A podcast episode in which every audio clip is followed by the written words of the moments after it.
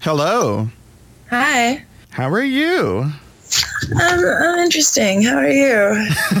I am fascinating. uh, yeah. I am a I am a case study. I'm a patient zero. I'm an officer and a gentleman. And I have training in neither of those things. Oh, come on. You grew up in the South. I'm sure you've got tons of gentlemanly experience. Well, I mean, I still hold doors for people, but that's pretty much the extent of my gentlemanlyhood. That kind of sounds like you have a small penis when you say it like that. I don't know that's sweet. or or just a really polite one. Yeah, just a really unassuming penis. My penis holds doors for people, holds hands with old ladies as they cross the street. it's a really hard image to get out of my head. All right, this got dirty in one minute. That's impressive. I think that's a new record. I think that's a new record. And I also think that's a record we should continue breaking. Next time you Skype me, I'm just gonna say penis just right off the bat, and then and then I think we'll win. No, we we've got to move on from penis to something even more graphic. Nipple clamps. Fair enough.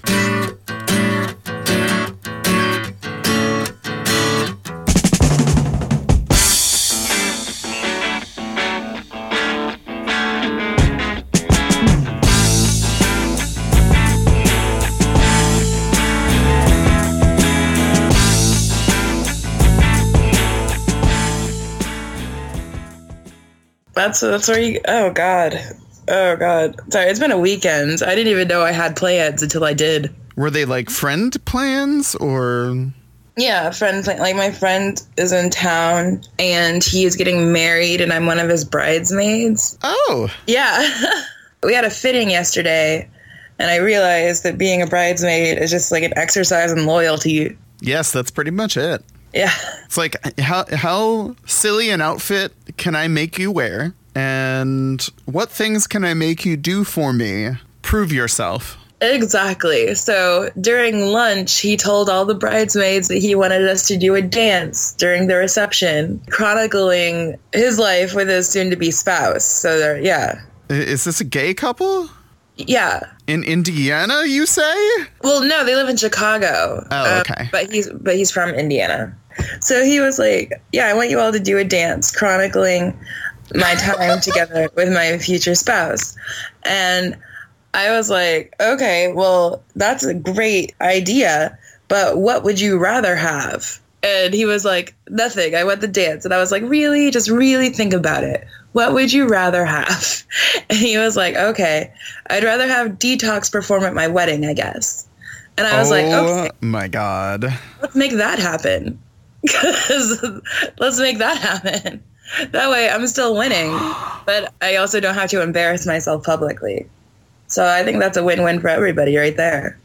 Detox is, of course, Detox Icunt, one of the final contestants on RuPaul's Drag Race. Yes. Well, another contestant on RuPaul's Drag Race happened to be one of my RAs in college. You know her very well. And I called her yesterday and she's like, Detox and I have the same booking agent. So here's his information. And then I was like, okay, cool. Awesome. Holy shit. Yeah. Then also, I looked on Facebook, and Detox happens to be mutual friends with 19 of my friends.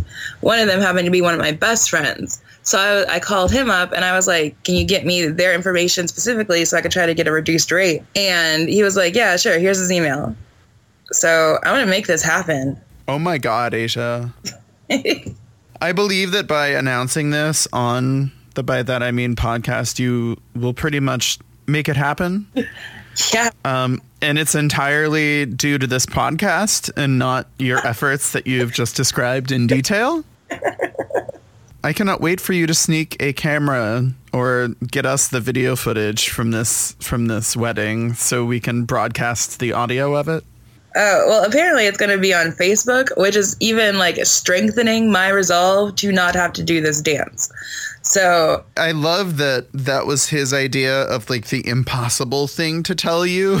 I know, right? that would somehow shame or intimidate you into shaming and intimidating yourself and dancing. so, uh, but I, I'm just so glad that this happened to be the one random wild request that you can actually make happen with relative ease. yeah. I was like, have you met me? Really? you, like, do you, you want something that's completely within the realm of possibility for me. So yes. like, at least make the challenge a little more challenging next time. So that there's like a threat that I might have to dance. This is not this is Yeah, not- yeah, like have Detox perform at my wedding while riding a unicorn. that might be a little more difficult. This no, this is easy. No, but then you would find out you have like 15 mutual friends with a unicorn and that it has the same booking agent as Detox. I do know some fancy unicorns, I must say. Do they have reduced rates? yeah, they're relatively available at the moment. They're not they're not that popular. So yeah. it's not unicorn season. Yeah. You know, like it's it this is the off time, so much like Disney World, you could probably get kind of a kind of a discount. True. After the restaurant, we helped somebody move. And then we went to my friend's hotel with his niece and his nephews, and there was a pool, and they were all like really excited that I could just throw them in the pool like it was nothing because they were like seven. And they just kept running up to me like, "Do it again!" So I would like pick one up and just like fling him in the middle of the pool. That's fun. When you were picking them up, were you lifting that weight from your core up or were you trying to lift them just with your shoulders and arms? It was my core. I was lifting them by their like their underarm. I don't care how you throw children in the pool, No. Asia. How it just matters that you're throwing them in. Did these kids know how to swim? yes, yes, they did. Yes, they did. And it was a five foot pool, so if anything could happen, I could just like walk across it and grab them five foot. That's like such a waste of a pool. Like, why would you have a pool that's depth only goes to five feet? That makes no sense to me. But I didn't actually get in the pool because, like, I don't know how many children eat in it. so you hung out by a pool. Drinking wine and throwing kids in. That sounds like a wonderful way to spend an afternoon or evening. It was different. It was different. the kids were adorable. They told me stories. Aw. Well, I told them a story because they said they liked wearing pajamas. So I told them about a magical land called Los Angeles where you could wear pajamas everywhere to court, to the grocery store. Those are your two examples. no, had more. The super, yeah, well, wait, The I just like grocery Were you store. about to say the Super Bowl? I was. So then I, was like, oh, wait, I just said that. I just said that. Like to class, to work, like anywhere you can wear, except for seedy places called nightclubs where you're supposed to dress up in very like tight, bad for your body clothing. Bad for your body clothing. Yeah. And then they told me stories about people that exploded. Wow. Yeah. Now, could these stories be independently verified? Let's fact check these children. I mean, let's let's be honest here. They've been thrown into a pool recently, so their recollection may be a little bit fuzzy. it was you know it's funny. It was like i don't know the, the way the the energy with which they told the story like i could barely understand them but it was just so much energy. Like they were really excited to convey the story.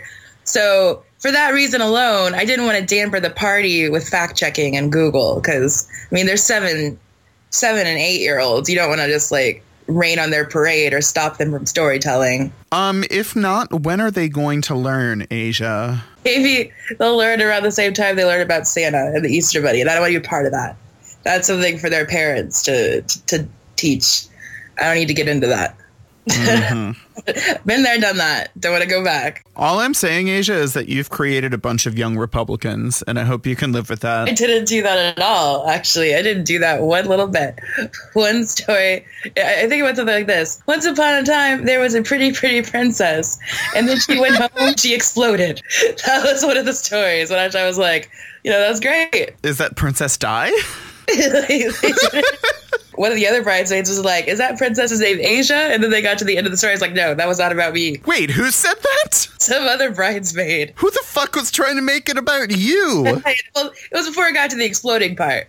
It was just the pretty part, so I was okay with that until I was prin- about to say. Bitch, why are you trying to make it about me? All right, this is You want me to explode? This isn't about me. Why don't you back up. Oh, they were nice kids. Kids are the best. Yeah, Kids are the best because, like, really, they have that kind of boundless energy. And even though they don't necessarily have all the tools to convey the newness of seeing everything in their world, that kind of energy for it and that energy to share it is really infectious. yeah.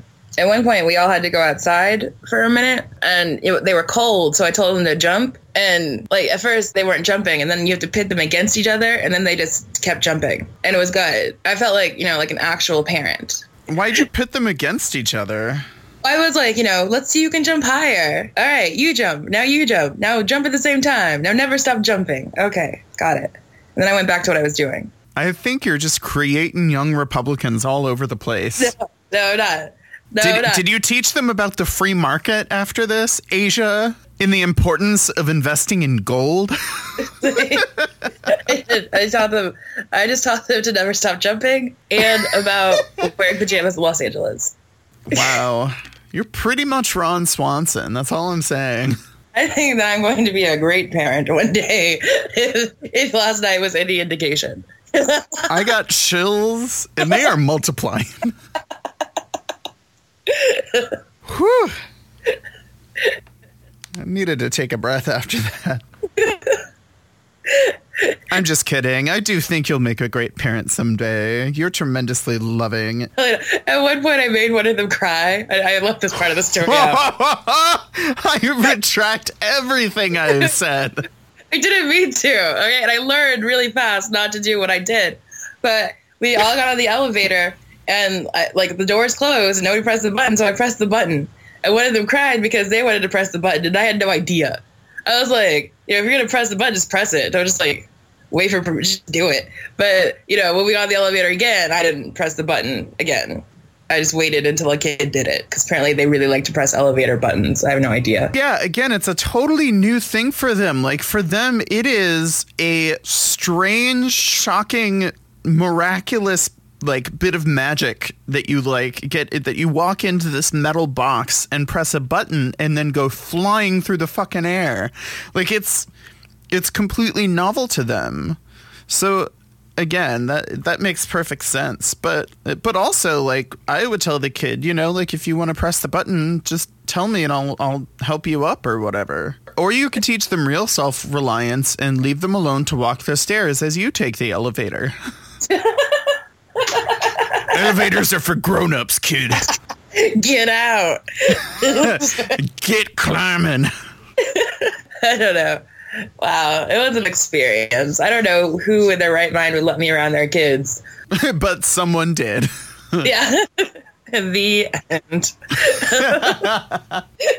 an even better end to that would have been and i didn't even know who the parents of these kids were I just stole. They were just walking down the street, and I said, "Come on, I want to throw you in my pool."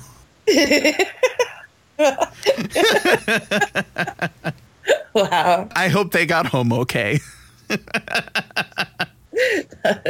what's what's going on in your neck of the Indianas? Um, I just got a promotion. Like, another, uh, first I got a lateral promotion where another company just bought me for half my week, and now I got like a promotion, prom- and then I got like an actual promotion promotion, um, which uh, like includes like a you know a salary bump, which is always nice. Woo!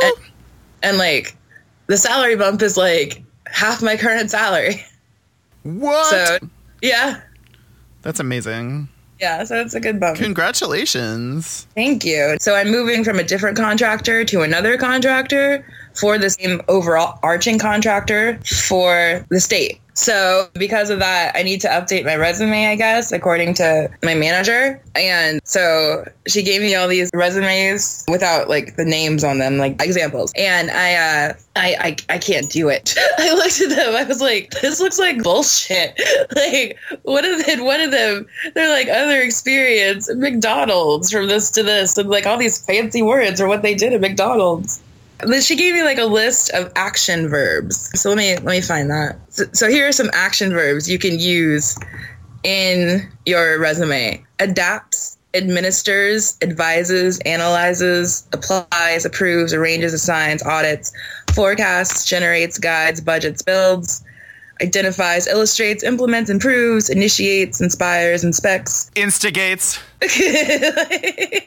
instructs, introduces, investigates, launders, maximizes, minimizes, pilfers, retrieves, saves, schedules, secures, serves, simplifies, sells, stimulates,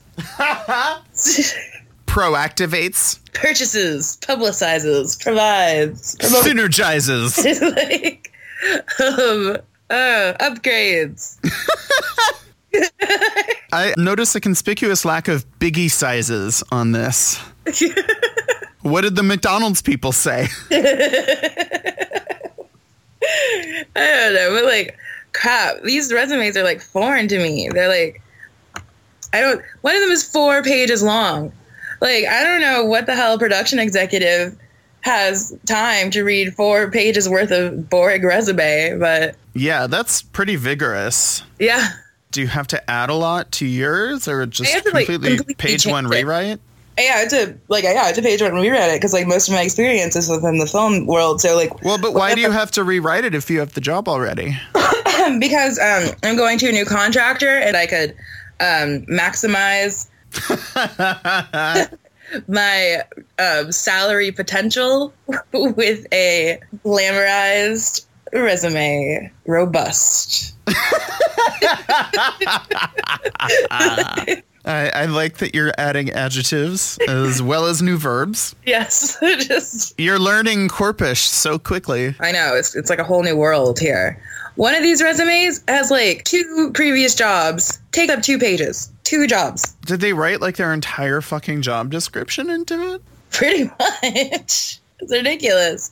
I'm like, I don't like this resume. I wouldn't read this resume. I wouldn't hire this person. But I mean, they weren't. They, they weren't hired. I don't know if hiring managers give any credence to all that corporate bullshit jargon that is just shoehorned into every every line of a resume, but people still use it. Bullshit, bullshit, bullshit. I will save my bullshit for the cover letter, but my resume has to be like a like a Or, or for when I get the job. Yeah, right? Either one. But my resume needs to be an active reflection of, you know, what I can actually, my skill set. So I don't want to lie about my skill set because then they'll expect me to do that at the job and I'll be like, uh. I've been drunk since then. Like, what the hell am I supposed to say? Like, yeah, lie about shit on my resume. It's just not, Describe it. It's not, it's just not, okay? it's just not. it's just not. Granted, the fact that I already do have the job is making it, you know, a little easier because they, I know what's expected of me and they know what I can do. Mm-hmm. So that's fine. Nobody doesn't think I can't do the job. So I guess if I could just write a bullshit resume, then that's what I'm gonna have to do. Anyway, Yep. I so mean, yeah, I, I wish you luck in that resume crusade. I appreciate that. It's hard. It's so hard. I hate talking about myself in on paper form. If that makes any sense. Oh, that makes perfect sense. I mean, if I could give them like just like a tape recorded resume. Why don't you send them a podcast resume? Hey. I throw children in pools. Hire me. Maximize. Robust. your life. Let's talk about your life. What about my life? What's happened for you over the past since we last talked over the phone? Not even in a podcast. That's crazy. So, what, when was that? Like a week ago? Yeah, yeah, about a week probably.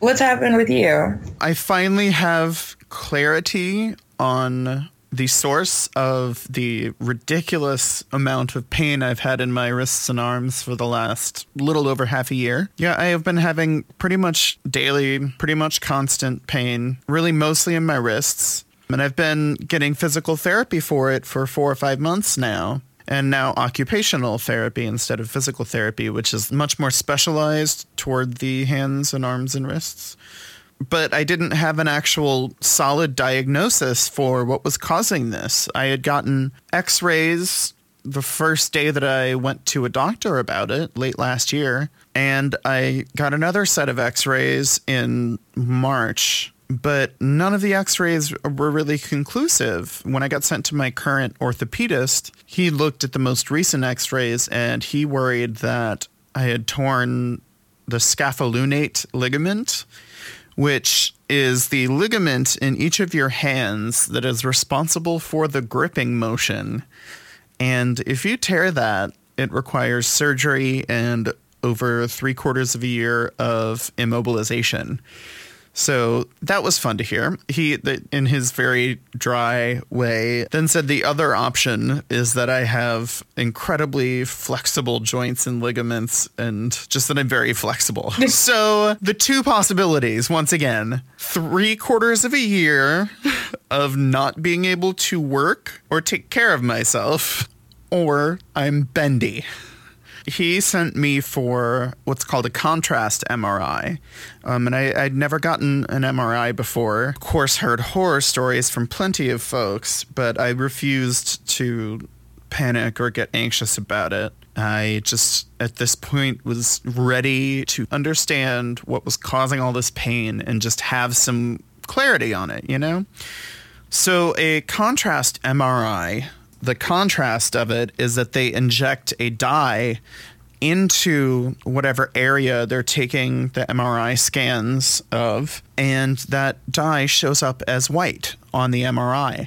And and of course they they shaved about a third of my forearm on each side. Just the third. Just the third. Just the third. And I'm like, you can't wax the whole damn things. Come on now. So they shaved it. They injected a numbing agent into the center of my wrist, which was actually the most painful part and was just horrifically painful. Um, and then they uh, inject the needle and inject the dye. And by the time they're done with the numbing agent, of course, you have very little feeling in the nerves, but you still can you still have feeling there like it's just not painful. The doctor who injected the dye went ahead and put in about three ounces in each hand which and i looked at it afterward does not look very dramatic whatsoever.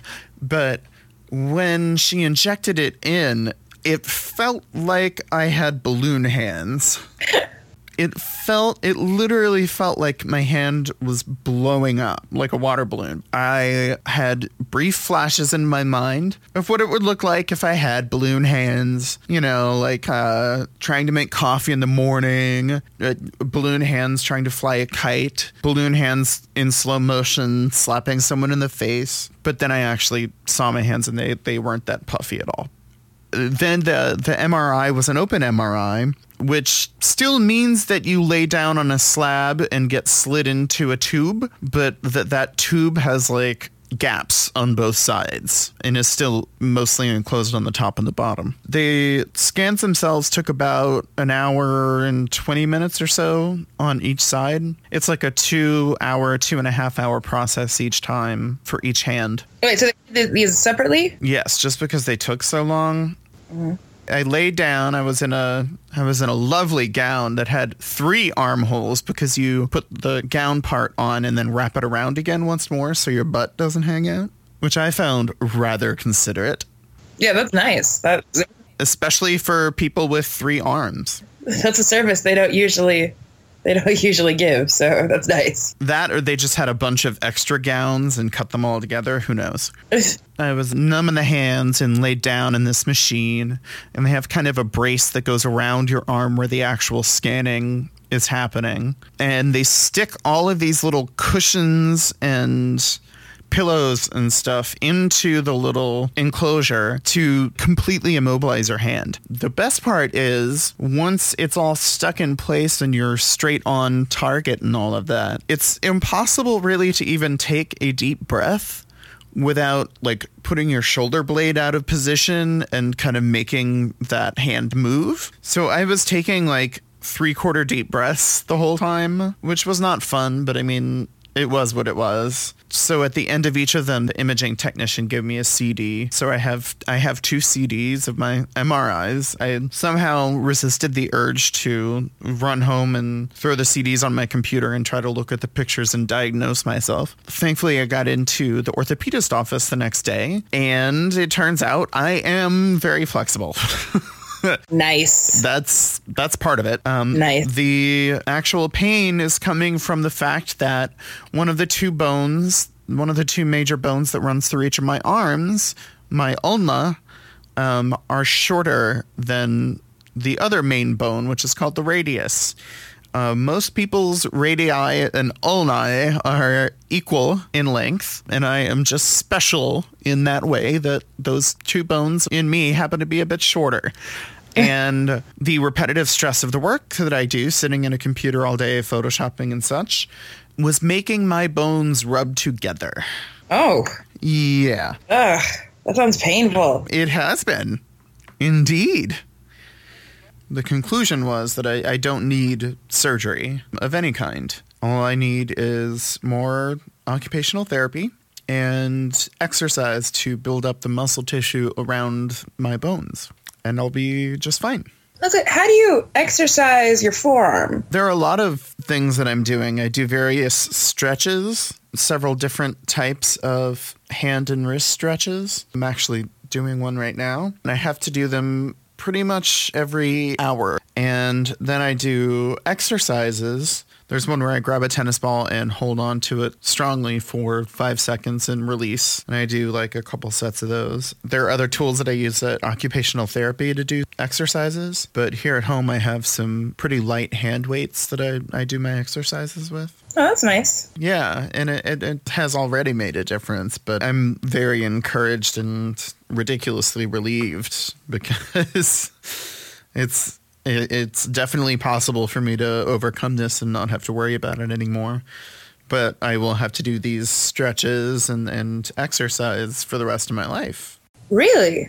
Yeah, So you got a life sentence. a, a life sentence of taking care of myself. How how terrible.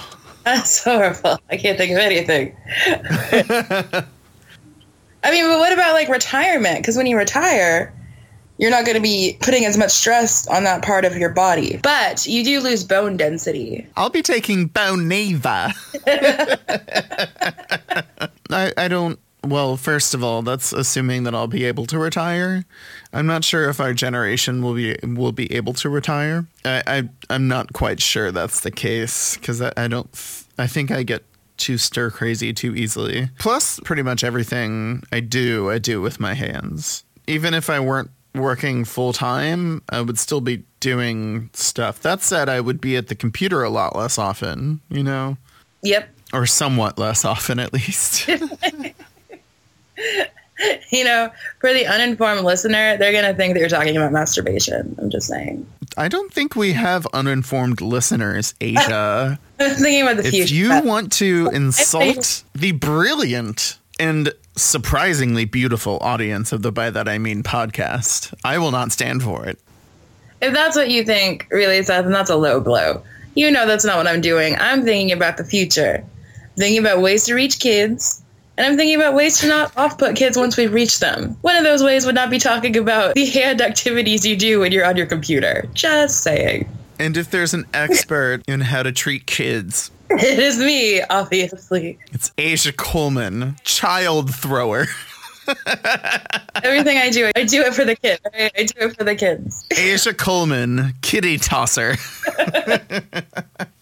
Into pools. I think that distinction is important. Into pools. Kiddie tosser into pools? I don't I don't think that quite works out, Asia. We're just gonna keep it at kiddie tosser. I feel like that's the most efficient and descriptive term for it. All I heard after I tossed him was that was awesome. So I am not even going to respond to that. it's the kids dig the tossing stuff. They like it when you toss them into pools. And it was more of a throwing than tossing, really. Like I threw them like vertically into the air and then into the pool. Why don't we get thrown in pools, Asia? Because we were past that point in our life where that's cute. It's not cute anymore. What was the crossover for that? when did it stop being cute? I think 12 is probably when it stopped being cute. It started getting real. For me, it was 12. I don't know about you. Hmm. I don't know about you, but I, I like now it's like they can push you into pools and that's still cute. But if they throw you, that's just weird. Are you kidding? Pushing is never cute. Pushing is cute if it's like flirty. I don't think so. I'm sorry. That's a. I feel like that is a microaggression. Shoving is not cute. I don't think it's cute. I think it's very scary and intimidating and invasive. I gotta rethink my flirting strategy then because push people into pools all the time. I think your flirting strategy should be to lift the person and throw them into the pool. I don't think that's a flirting strategy at all. It's like I'm gonna Hulk out you. Yeah, you should do the Xena yell too. I can't even do it. Eh, I can't. I can't do it. It just sounds racist when I do it for some reason. I can't do it. But what kind of racist? I racist against hyenas and other form of shrieking. We we do get passed around a lot in the hyena community. They are way more plugged in than you would think. So let's watch our words here. We do not want to alienate any more audience than we have to. If there are any hyenas out there that are listening to the By That I Mean podcast, just know we respect you. And love you. And we're sorry that Simba ate you at the end of The Lion King. That was a travesty. Do you think they've moved on from that yet? No. Well, I mean, I think maybe because it was like it was an it was an implicit eating, not an explicit eating. All right, we have an hour and ten minutes. Guess we should get to the meat of the bone, or what? That doesn't. Let's do this. Yeah, you you put it quite correctly. What a week. What a month. I don't know about you, but it, it just seems like everything everything is happening simultaneously everywhere. Yeah, I think a lot of that has to do with the news media, though. I don't and Twitter, It's very true. and YouTube. and Very true. So we're never there. We have an always on connectedness that I don't think humanity has had before. Yeah, and I, for one, am not prepared. I don't think anyone is. I'm not sure the human species is. As I mean, it's like it's one thing to read sad news in a newspaper or watch it on the news because that's a choice, but to some extent, there's no longer a choice involved in what you see and what you intake because it's everywhere. Mm-hmm. That's Well, and not and not only that, but the job of witnessing and reporting has largely gone toward gathering video and photos and media from amateurs now. Uh, across many of the insane series of events that happened this week. Social media and always on internet audio and video and photos cut through all of them. It was part of the Boston bombing. That's how they identified the suspects. It was part of the Texas fertilizer plant explosion. And it ended up being part of the Ricin letter story, too. it's pervasive. It's it's the new normal to quote an awful NBC reality I mean television show for some reason. It mm. is. It's it's like I have to learn to live. We all have to learn to live like this now. Mm-hmm. It's uncomfortable. I mean, aside from the horrible, fucked up things that are happening, the thing is, they've always happened, but we've never known about them this instantaneously and this pervasively. Mm-hmm. And because it's so new and because the web is everywhere, it makes sense that for a lot of people it would kind of stimulate their baser instincts. You know, like it makes sense to me why a lot of quote unquote debates on the internet are just shit flinging arguments and why so many crazy people find each other. Yeah, and the prevailing influence of trolls, internet trolls, just everywhere, just everywhere. Right. Right. Troll play all day, and then making real people become trolls in real life. It's so weird. Sorry. Just- no, no, that's absolutely true. It, it's kind of made it okay to lie, and it's made it easier to create conspiracy theories or radicalize other people or radicalize yourself. It's really easy to create an echo chamber, especially in platforms like Twitter, where false information can be spread instantaneously and then get reported on. Because, like I said, mainstream news now gets content from amateurs. Not just Twitter, it's made people in real life think that that's acceptable behavior and follow suit. Like what they see online and what they see people saying online. I feel like, especially kids, has made them just assholes in real life. And I don't know. I'm gonna be on a soapbox if I if I travel down this path, so I'm not gonna go down it. Travel down the path to the soapbox. it's uh I don't know, it's like okay, so online you see people when they make their arguments, they're not arguments, they're just flinging insults. Right. A- and talking points or political ideas that they took from somewhere else and stupefied. Yeah, it's like everybody's become Ann Coulter. And I, you know, I was okay with just one of them in the world, but now there's like a lot of them and like in society. Like for instance, I was walking down the street the other day and um there were all of these protesters for gun control, pro gun control, moms against gun violence. And they were holding up signs. They had little kids with them on the street. And this like disgruntled man is walking down the street and he said something about, why did you go back to Comrade Obama or something? It was like, it was really funny because it was like right in my face that it happened. So all I could do was laugh. But then at the same time, it was like, that, there's little kids there. Like, stop yelling at this, you know, these people. If you've got something to say, maybe spark a, a, you know, a friendly debate or a discussion as to what your viewpoints are versus their viewpoints. Or just yell at them and walk away. It's cowardly. And it also doesn't prove your point. Yeah.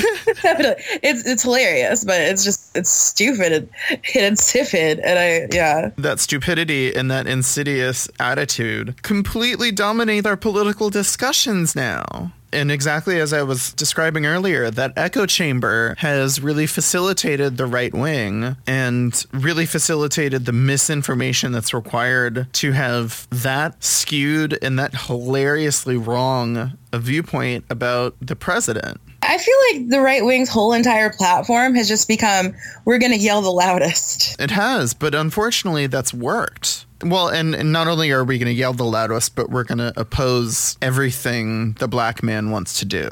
yeah, just everything. Uh, for for no, no, but really everything. Yeah, just every. No, I know this. No, no, all the things, Asia. They, I got it. it's no to all the things. okay. I was saying, wait, wait, wait. It's some things though, right? It's it's not like all the things. Um, let me check the list. Um, no, no, here it says all, unfortunately. Oh, I wasn't really expecting that. Yeah. Huh. But what about something like, you know, like minuscule, like background checks for gun owners? Just kidding. No, no, even that got shot in the face. What? Yeah. Yeah.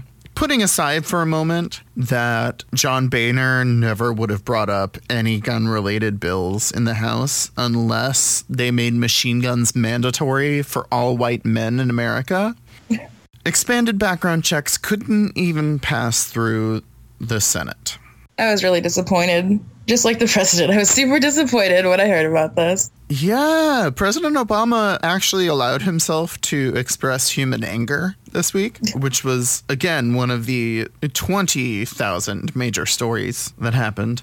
There were not enough votes to overcome the assumed Republican filibuster of even the bipartisan Toomey Manchin background check bill. There were uh, many bills that were proposed all in this one package. Harry Reid put together a right wing, very conservative package of very mild changes to gun laws, such as expanding the background checks, making them universal. There was like a anti-gun trafficking bill that was part of it. There was Dianne Feinstein's assault weapons ban renewal as part of that package, and the Republicans filibustered everything and several Senate Democrats from very red states joined that filibuster. And thanks to their efforts, all of those proposals went down in flames. This after Newtown, this after Aurora, this after Arizona, like Abby Giffords shooting. We have a Senate that's bought and paid for by the NRA, among many other fine American companies. And it's so disappointing, especially because in government class in high school, we were taught that, you know, our elected officials were supposed to represent the will of the people. Expanding background checks had 90% support. 90%. 90. 90%. It's Not even 80. Yeah, 90. Not even 65. That is as 90. close to an issue that would bring the country together as anything. I think more Americans like it than Americans like apple pie Yes, or baseball. or baseball. I could take or leave baseball, but I would never abandon pie. I'm not a fan. I'm actually not a fan of pie. See? Wow. Yeah. I don't like baked fruit, but I think more people were for background checks than if you asked all of the country's people if, you know, they would like $50. Just somebody would give, me $50. I'm pretty sure like that has would have less approval than this bill. That's crazy. And yet, it can't even get brought up for a vote in the Senate. It wouldn't have gotten brought up for a vote in the House. So, at least for now, it looks like America will be a country that continues to tolerate 30,000 gun deaths a year. This is disgusting. I mean, if lobbyists want to sway voting rights, as you know, writing letters to congressmen can't do, then they should be taxed to the fullest extent of the law and made a people. They should be made people. Lobbyists should be made people. That's it. What do you mean should be made people? Like they should be made people. They, I mean, they should have to vote. I mean, and they should have one vote that represents them and not, you know, the whole of Ama- you know, America. Well, but they are people. Corporations are people as well. Yeah, corporations are people. But lobby lobbyists are individual people. Lobbies aren't like, but the NRA, for instance, it, I mean, it's a corporation. I- Is it a corporation or is it a limited Yeah. liability corporation? oh, probably an LLC. Yeah, so it should be a whole That or maybe a nonprofit. yeah, it should be a, it should be a people. It should be taxed a lot, and it should only get to be represented once and not multiple times. Sorry, I'm like I'm so over this vote. It was like I was really upset about that. I was really upset about it. I mean, I, I just hope people remember this next year because there's going to be a chance to make a Congress that is able to actually bring laws up for a vote and perhaps pass some. But if people don't remember this shit and don't stay unhappy about it and don't stay disappointed and don't vote when they have the chance, this shit's only going to get worse. But it's all okay because we can still piss our pants and get our government to act when terrorism happens. This week we suffered one of the only successful terrorist attacks on U.S. soil since 9 11. There was a bombing at the Boston Marathon, committed allegedly by two brothers from Chechnya. who What are their names, Seth? Their names were Tamerlan Tsarnaev and Dzhokhar Tsarnaev. Good The job. older brother was 26, the younger was 19. Tamerlan, the older brother, was killed in a firefight on Friday morning. They were from Chechnya, but they have been U.S. citizens for one or two years. The younger brother, Dzhokhar, was brought in alive and is being treated. He has not, however, been read his Miranda rights yet. That, I mean, is he under arrest or is he being questioned? Because there's a difference. There is a new, relatively new, it started in 2011, I believe. There is what is called a public safety, quote unquote, exception to Miranda rights. If they don't put you under arrest, then they can keep you as long as they want for questioning related to any act of mass murder or murder in general.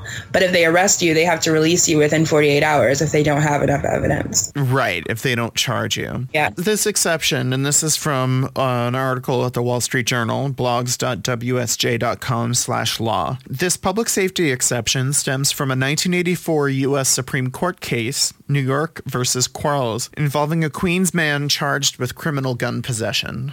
A witness told police the man raped her and had a gun. When they found him at an A&P supermarket, he had an empty shoulder holster. An officer, after handcuffing him, asked him where the gun was.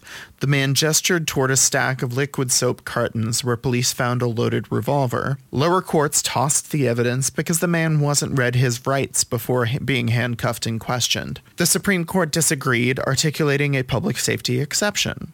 Now, the FBI has extended this well beyond the description of the Supreme Court, and they consider the exception to be a quote unquote powerful tool with modern application for law enforcement. There's a legal instructor at the FBI Academy named Carl Benoit who wrote When police officers are confronted by a concern for public safety, Miranda warnings need not be provided prior to asking questions directed at neutralizing an imminent threat, and voluntary statements made in response to such narrowly tailored questions can be admitted at trial. So you have, under this court case, some period of time to make sure there aren't other accomplices running around, and to make sure that if there is a foreign connection, that this isn't part of some unfolding plot of attacks.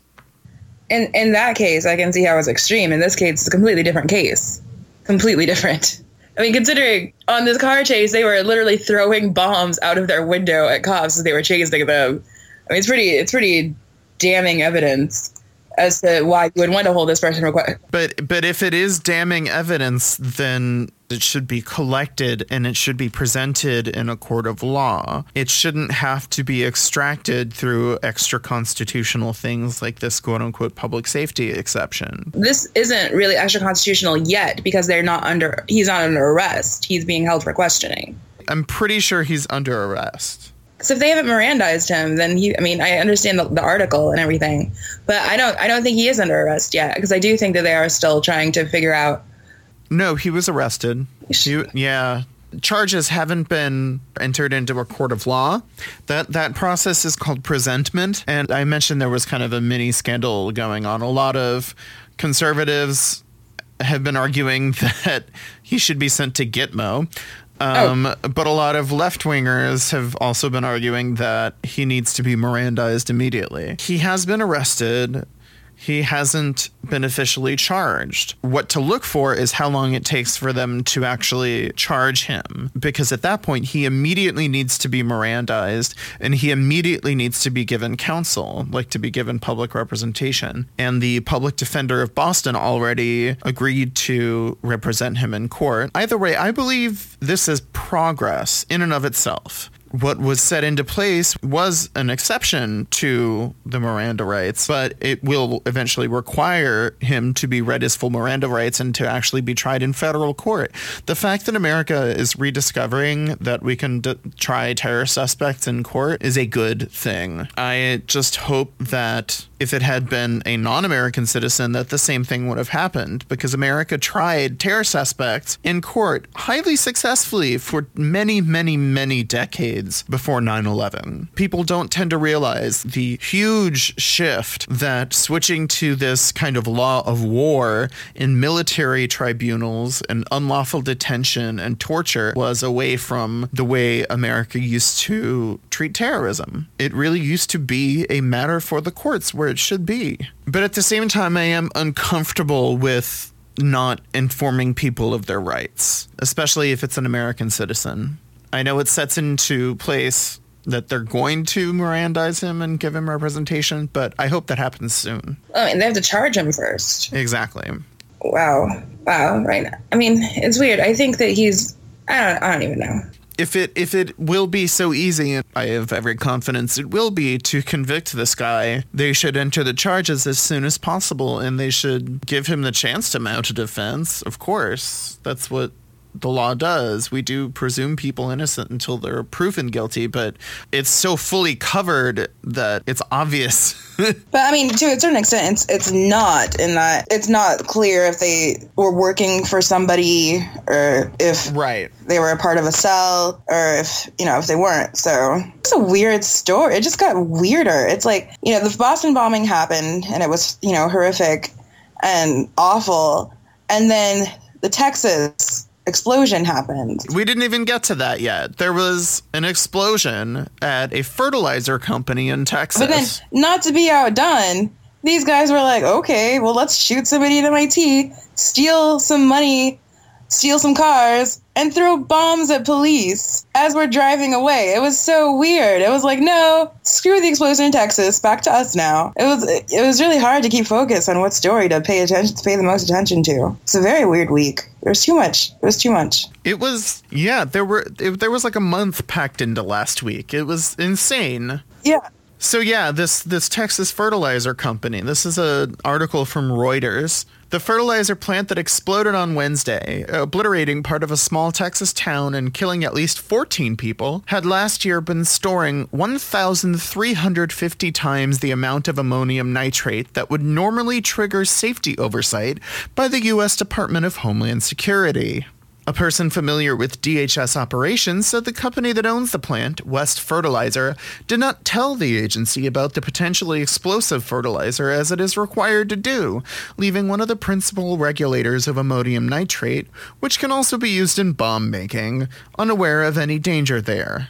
Fertilizer plants must report to the DHS when they hold 400 pounds or more of ammonium nitrate. Filings this year with the Texas Department of State Health Services, which weren't shared with DHS, show the plant had 270 tons of it on hand last year. So this article is more about what happened after the fact, but this explosion started as a fire and ammonium nitrate becomes extraordinarily combustible at high temperatures. And when this place exploded, it really took out much of a neighborhood. Much of that entire neighborhood of West Texas was taken out in one fireball. And more people were killed as a result of that than the Boston Marathon bombing. Yeah, I remember that week, and everyone's like, "Oh my God, what's gonna happen next? Who's gonna be attacked next?" And I was like, "Is this connected? What's going on?" And I just remember there was a lot of there was a lot of dick tripping on that explosion as well. There was dick trippery all over the land people tripping on dicks left and right. Well, and there was massive dick trippery in terms of the regulation and the regulatory agencies that are supposed to oversee this shit. As I'm sure you know, and most of the audience, if by that I mean will understand, Texas is one of those red states.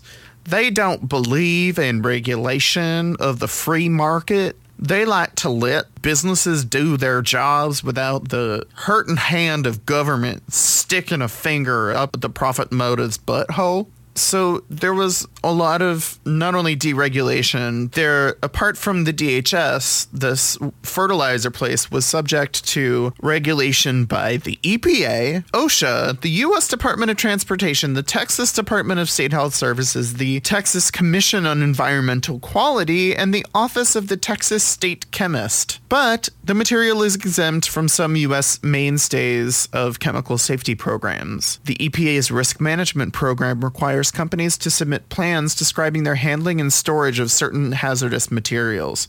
Ammonium nitrate is not among the chemicals that must be reported. The last time this place was inspected was 26 years ago. I just read that today. I was like, it's either 1906 or 26 years ago.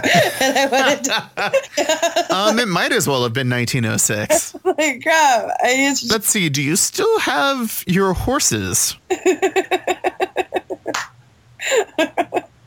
like, uh, there's really no excuse for that much fertilizer. I mean, why do you need that much fertilizer? No, I'm actually serious. Like, what do they do with the fertilizer? I guess they sell it. There must be a high demand. Manufacture and sell it. Must be a high demand. I mean, is this what like is this for planting or is it for just? Yeah. All right, I guess. I feel like there should be another purpose for all of that. For, I don't know. Ammonium nitrate was the ingredient of the fertilizer bomb used in the Oklahoma City bombing. Yeah, no, fertilizer. So mean, there was this little oversight of this fucking place that had a shit ton of ammonium nitrate. Like, uh, if they had no oversight for having that much, would there be any oversight to catch someone stealing unless they were stealing a whole ton of it? Like a literal ton? Oh god. 1,350 times, and that was not enough to compel them to maybe ask for a little bit of advice. They didn't even have to have, they, they're supposed to have blast walls, which are exactly what it sounds like. They're supposed to be walls built to contain the potential for an explosion, like to insulate the ammonium nitrate inside there so that it doesn't go boom. Uh, is that water? yeah. Sounds delicious. Oh, it was so moist. well, I mean, I, this story for me highlights what happens when there's absolutely no rev- uh, regulation or oversight of the private sector. And that is the absolute centerpiece of conservative ideology. And Texas is the most overt expression of that ideology to the extent that I don't know if you remember this, but Rick Perry talked about secession. He talked about how if the federal government continues being so tyrannical, we're going to have to leave the union again. And as a footnote to that and to this explosion in West Texas, from the first line of this article from the Star Telegram, star-telegram.com by Anna Tinsley, Governor Rick Perry on Thursday declared McLennan County home to West, the small community rocked by the deadly fertilizer plant explosion, a disaster area, and he announced that he's asking President Barack Obama for a federal emergency declaration as well.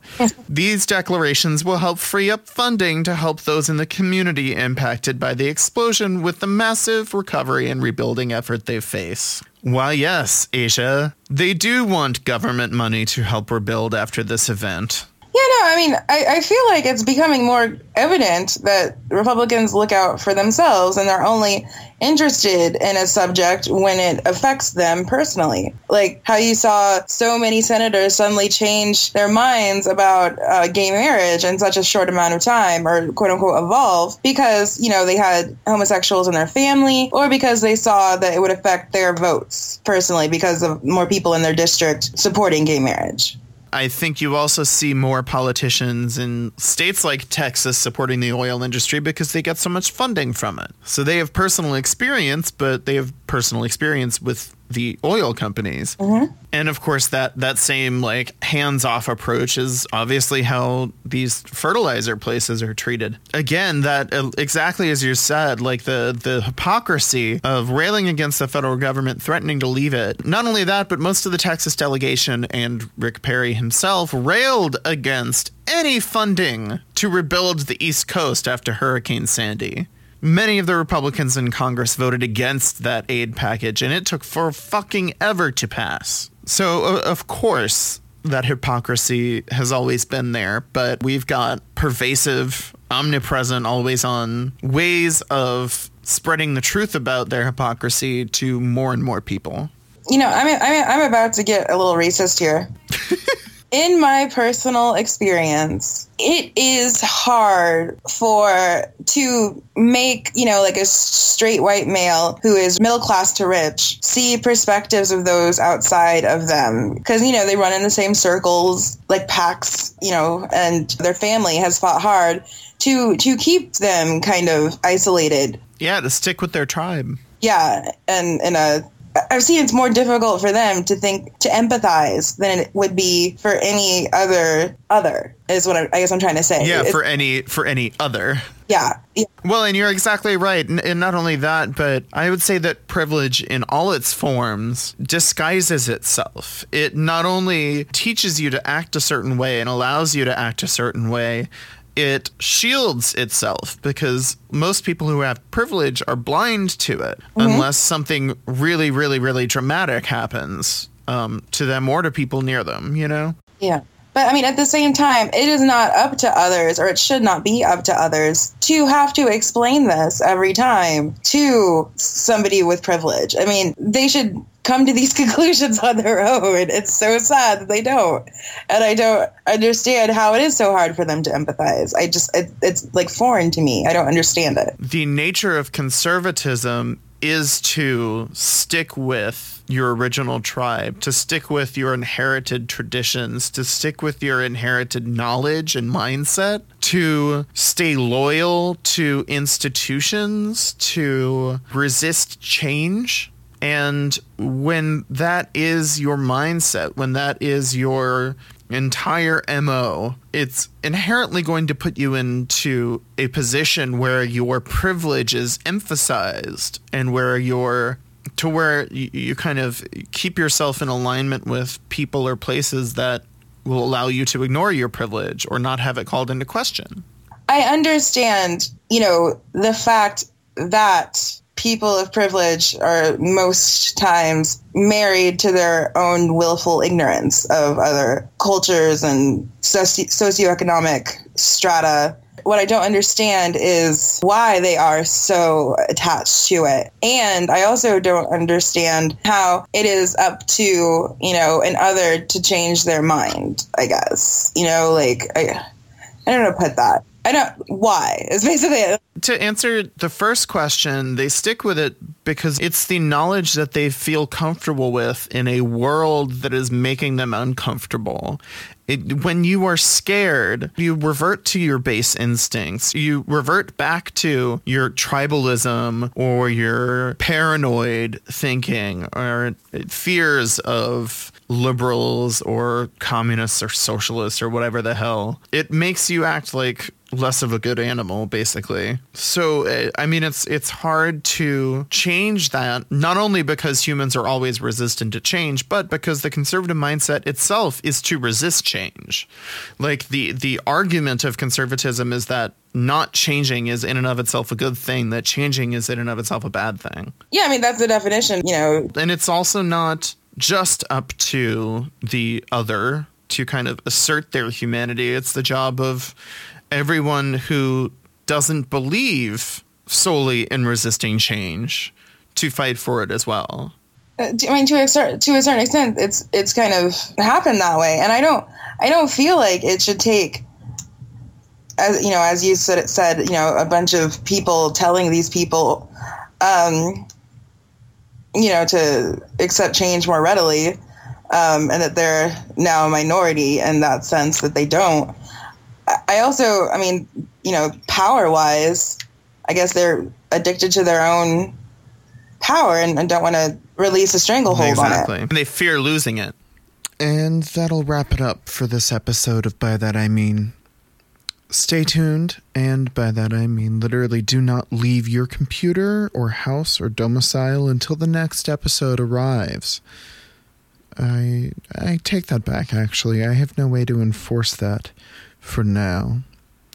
Anyway, on the next episode of By That I Mean, Asia and I will discuss conspiracy theories, fraternities, and several new revelations about Asia's fear of nipples. I guarantee it'll be a good time and it will be good for you. By that I mean is a production of the MFP studio in Los Angeles, California. If you liked this podcast, and I hope you did, you can like me at facebook.com slash by that I mean. You can subscribe to this podcast on iTunes. And if you have any good cookie recipes, submit them through the mfp.org, which is my website. You can tweet me at MFP Seth if you want to say hi. And thank you for listening. I'll try to get the next episode out as quickly as these funky bones can make it happen.